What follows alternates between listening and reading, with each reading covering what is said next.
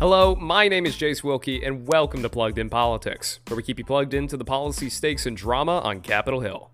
So, guys, I have a pretty good show lined up for y'all this week. We're going to be covering the Supreme Court case of Gonzalez versus Google and how it could change the internet as we know it.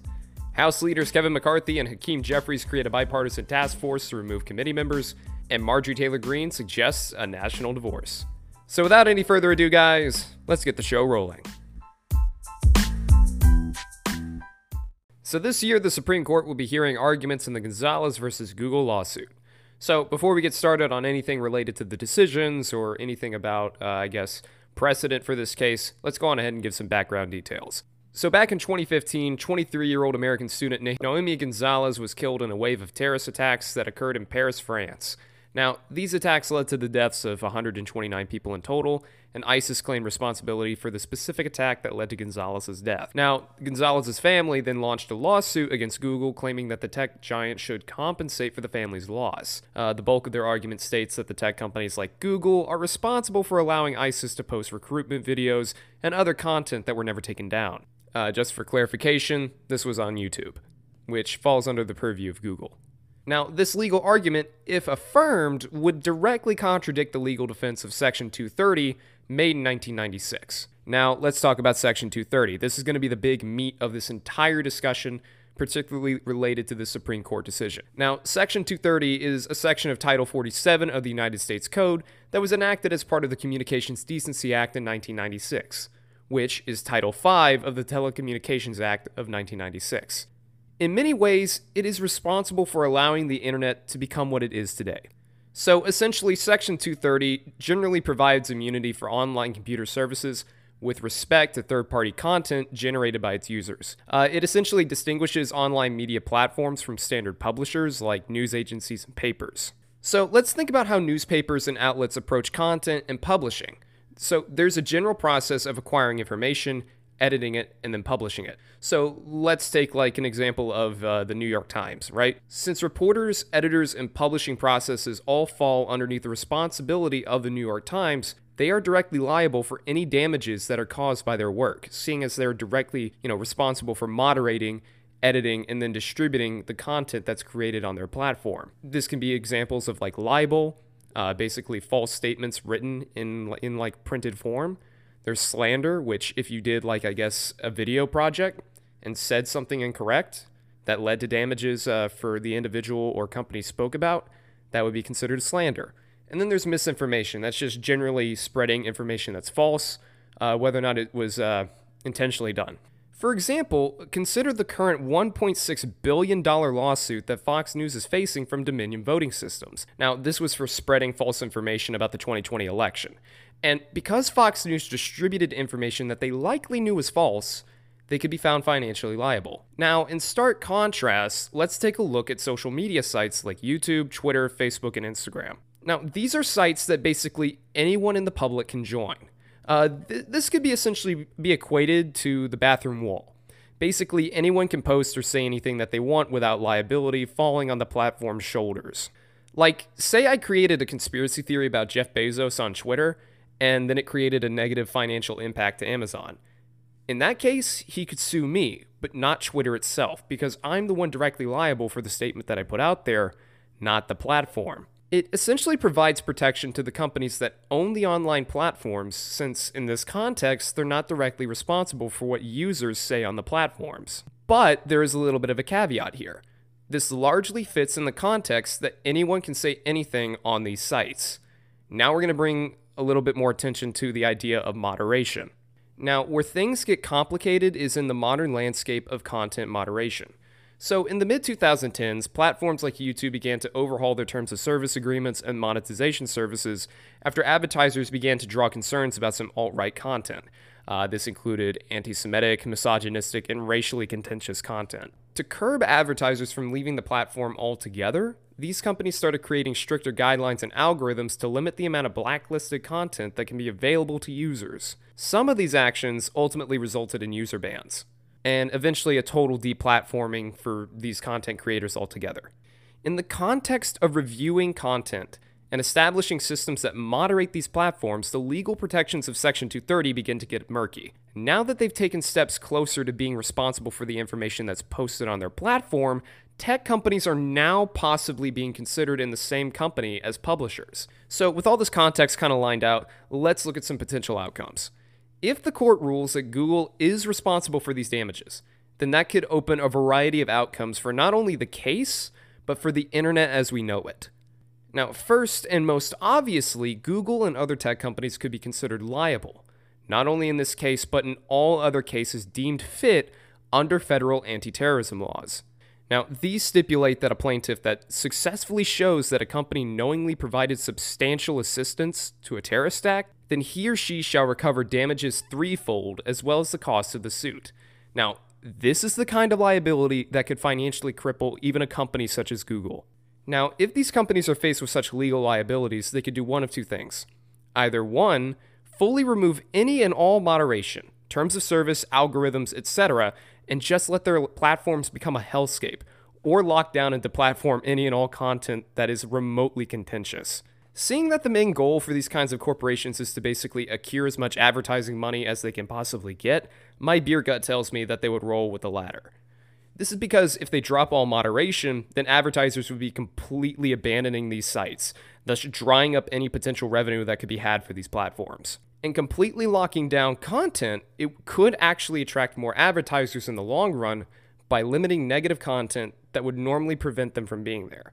Like, imagine if you are the, I guess, CEO or marketing manager for Nestle, right? You're already dealing with a shit ton of backlash for, you know, all the slavery and East and West Africa, right? You don't need more backlash by putting an advertisement for that product on the video of like I guess possibly an alt-right Aryan supported video. You know, that's that's only going to sour the minds of viewers even more. That's why advertisers tend to basically prioritize videos that are much more squeaky clean, family friendly content. That's why a lot of times the algorithm pushes those kinds of videos onto people more so than, say, political videos, more so than video essays, uh, et cetera, et cetera. So, in locking down content, this could radically change the internet in whichever way the court and these companies go. If the free form, no moderation approach is taken, then this would eliminate the form in which content is even surfaced for users. Like I said earlier, if algorithms are eliminated, then there would be no availability of feeds of, or recommended content. Essentially, if you wanted to find videos, you would have to directly search for them. This would practically destroy any and all ability for content creators and commentators to grow their platforms or even generate income. In the case that these companies take an overhauled approach to moderation, which I suspect that they will, then content would be the most vanilla, family friendly feed that avoids controversy, political discussion, or commentary. Because, based off of past precedent and up to this point, those are the main types of videos that get demonetized or get deranked in the algorithm. So I guess it's kind of down to decisions time. Um, I'm going to be honest, guys. I do not trust the Supreme Court to fully assess the potential consequences of their decisions related to this case. Uh, the majority of them are dinosaurs, and six of them have demonstrated that previous constitutional and legal clauses hold very little sacred value. Uh, I'm referencing their ruling on the uh, Kennedy versus Bremerton uh, School District case in 2022. So buckle up, guys. We may just bear witness to the most seismic change to how information and entertainment are platformed, and how online communities can even be cultivated to begin with. I don't know, guys. Hopefully, I'll see you on the flip side.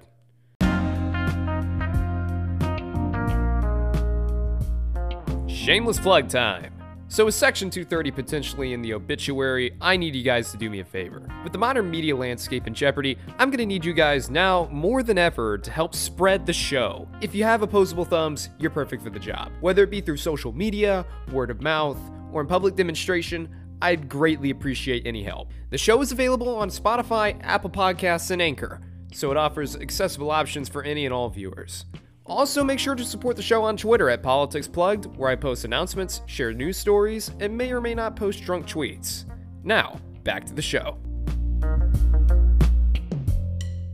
So on Friday, CNN reported that House Speaker Kevin McCarthy and Minority Leader Hakeem Jeffries are creating a bipartisan task force to determine a process to House members from committees going forward. So McCarthy took the lead in creating this task force, and Jeffries agreed to name members to it.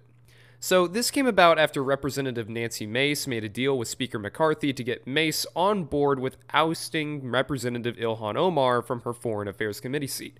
So, if you guys are not familiar with that entire drama, I kind of outlined it uh, in one of my earlier episodes. Uh, basically, talked about all the committee oustings uh, of Representative Schiff, Swalwell, and uh, Omar off of committee seats as a response to the oustings of Representatives Marjorie Taylor Greene and Paul Gosar back during the 117th Congress those two representatives, uh, Greene and Gosar, were basically kicked off their committee seats after incendiary language and damaging rhetoric on social media, particularly following the Jan 6 incident.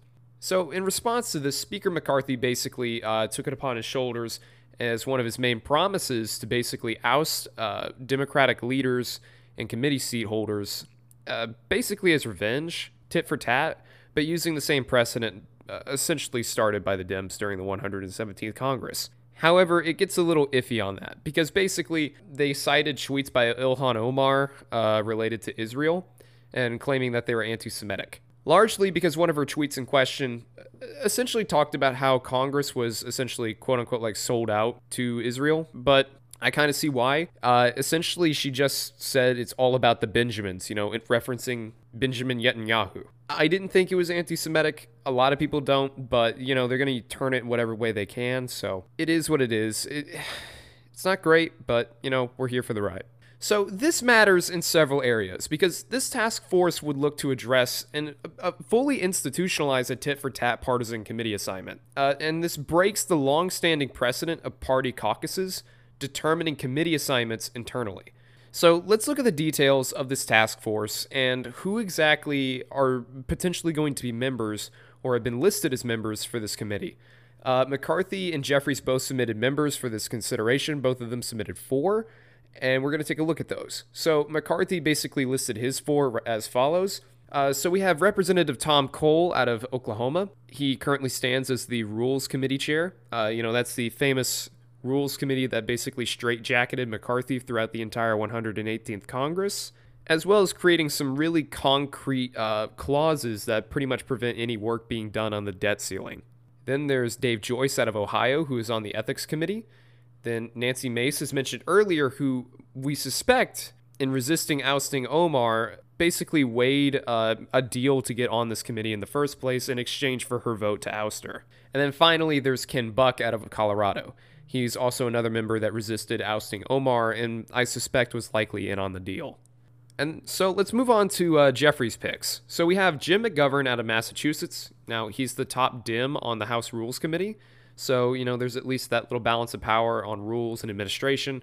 Uh, then we have Veronica Escobar out of Texas. She's also on the Ethics Committee. Uh, there's Nikema Williams out of Georgia, who served on the Select Committee of Modernization of Congress. It was a temporary Select Committee, so it, it obviously dissolved not too long ago, but a pretty interesting one nonetheless, particularly with the modernization of Congress. She should have some good insight on exactly how to change or create rules proceeding with ousting members from committees. And then finally, Jeffries nominated Derek Kilmer out of Washington who is a former chair of the Select Committee of the Modernization of Congress, same thing as Nikema Williams. For me, this appears like it'll be a long term precedence that will always favor the party in power in the House of Representatives. So we should probably be prepared every two years to basically see what, what metaphorically kind of lines up to be a line of guillotines, right? Just everybody going to the chopping block, right?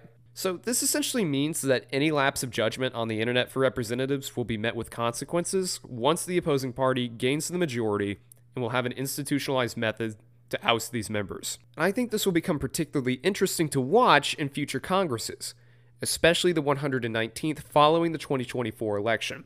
If it's anything like 2020, and depending on who basically gets the majority of power in the House, and it resorts to conspiracism based on the election or campaigns, Buckle in, guys. It's going to be a doozy.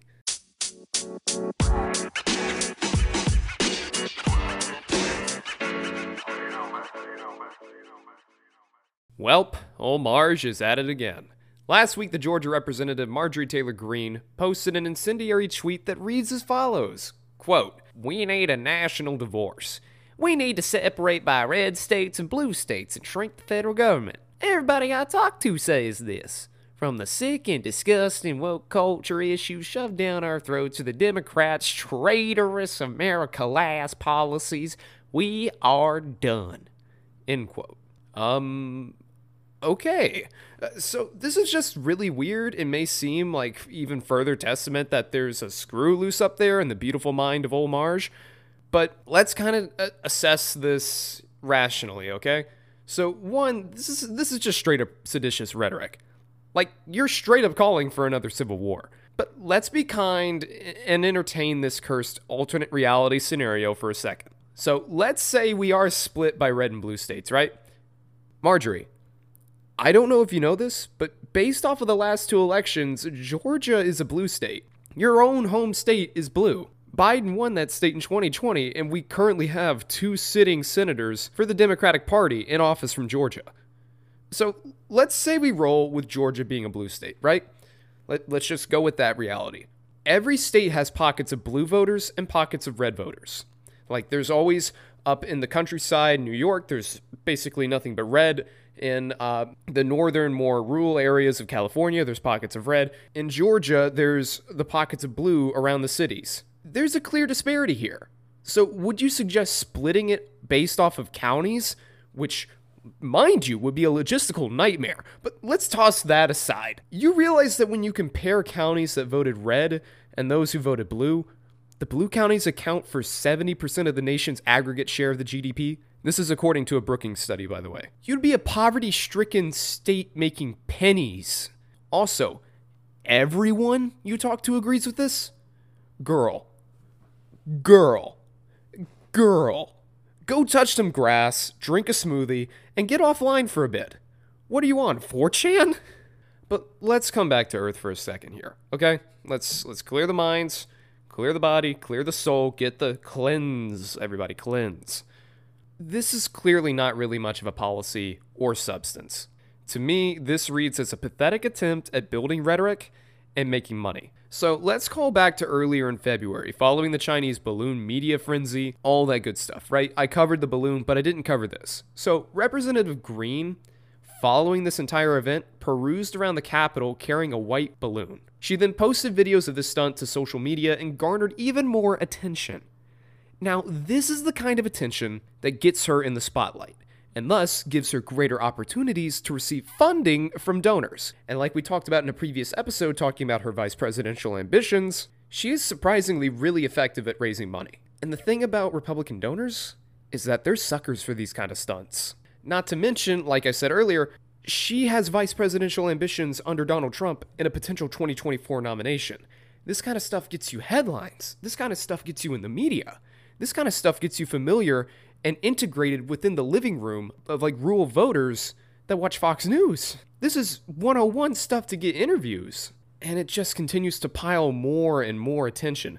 But by the same coin, this could serve to be a potentially detrimental approach in terms of electability in our previous segment about committee oustings. Let's say her plan to become vice president just fails, right? Let's just say, hypothetically, if Trump wins the nomination, he chooses someone else, or let's say Trump doesn't even get the nomination at all. You have just put yourself at severe risk of potentially being ousted as, you know, on your committee seat in the case that Democrats win the House back. Like, what's to prevent them from using the task force to go after M- MTG again, but this time for seditious rhetoric? I don't know, y'all. I, I think it's just a short sighted attempt to try and garner attention, like I mentioned, gain some fundraising money, and just try to get on that short list for Trump's VP. Like, you gotta just getting on the knees, getting getting prepared to do whatever it takes, you know? But all things considered, guys, it's the same old story. Infuriating at worst and incompetent and bumbling to success at best. Low key though, someone needs to round up the psych ward hounds because a patient escaped.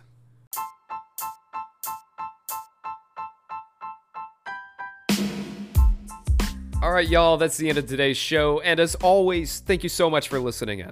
Whether we're talking about landscape altering court decisions, petty partisan squabbles, or any of old Marge's antics, seeing you guys tune in for every episode has been one of the best joys of this podcasting experience. So go ahead and give yourself a pat on the back. Uh, unless, of course, you're driving right now. That don't do that. Make sure to stay posted for new episodes on Spotify, Apple Podcasts, and Anchor every week, and I'll see you in the next one. Take it easy.